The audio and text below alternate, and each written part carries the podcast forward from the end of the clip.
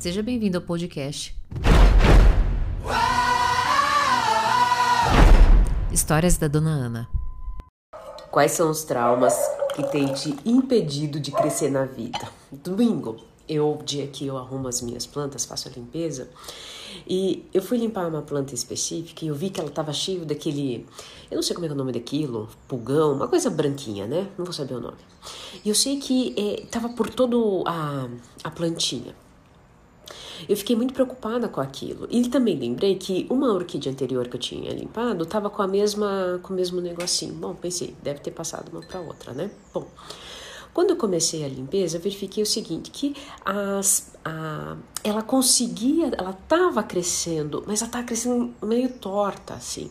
E aquele negócio branco tinha formado embaixo uma cascadura e estava se multiplicando, impedindo que ela crescesse mais.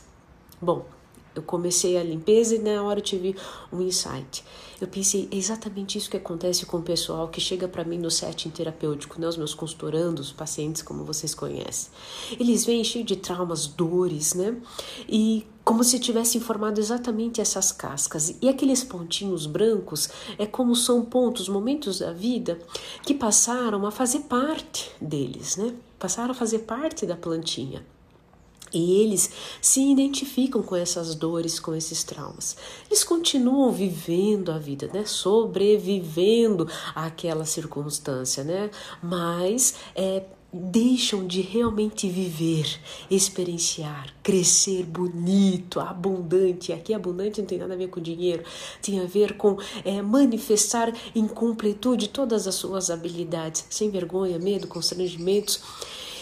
E Aí vinha alguém de fora e de alguma forma, né, como observador, ou até mesmo a sua própria consciência fala assim, mas não está dando certo, né?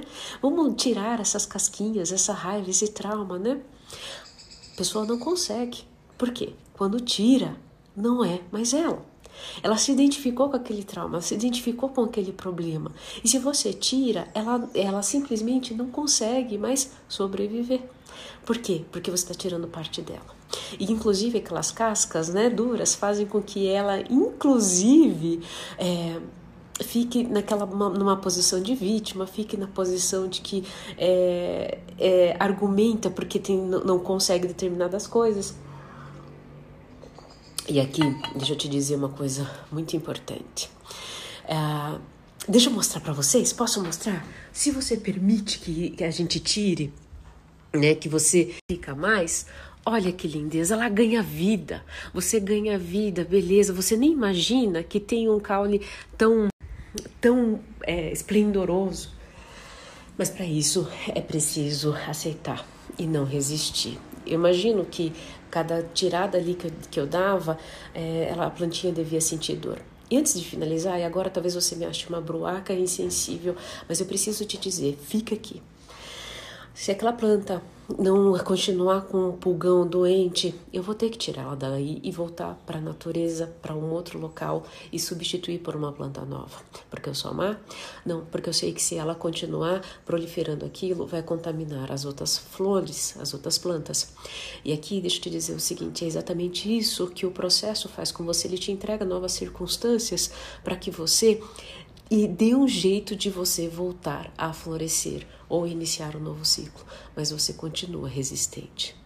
Se esse vídeo fez sentido para você, eu espero de coração que você reflita sobre isso, né, de estar tão identificado com esses traumas e se você quer passar a não se identificar mais, coloca aqui nesse, nesse no comentário eu acolho e que você possa florescer lindamente. Um ótimo dia para vocês.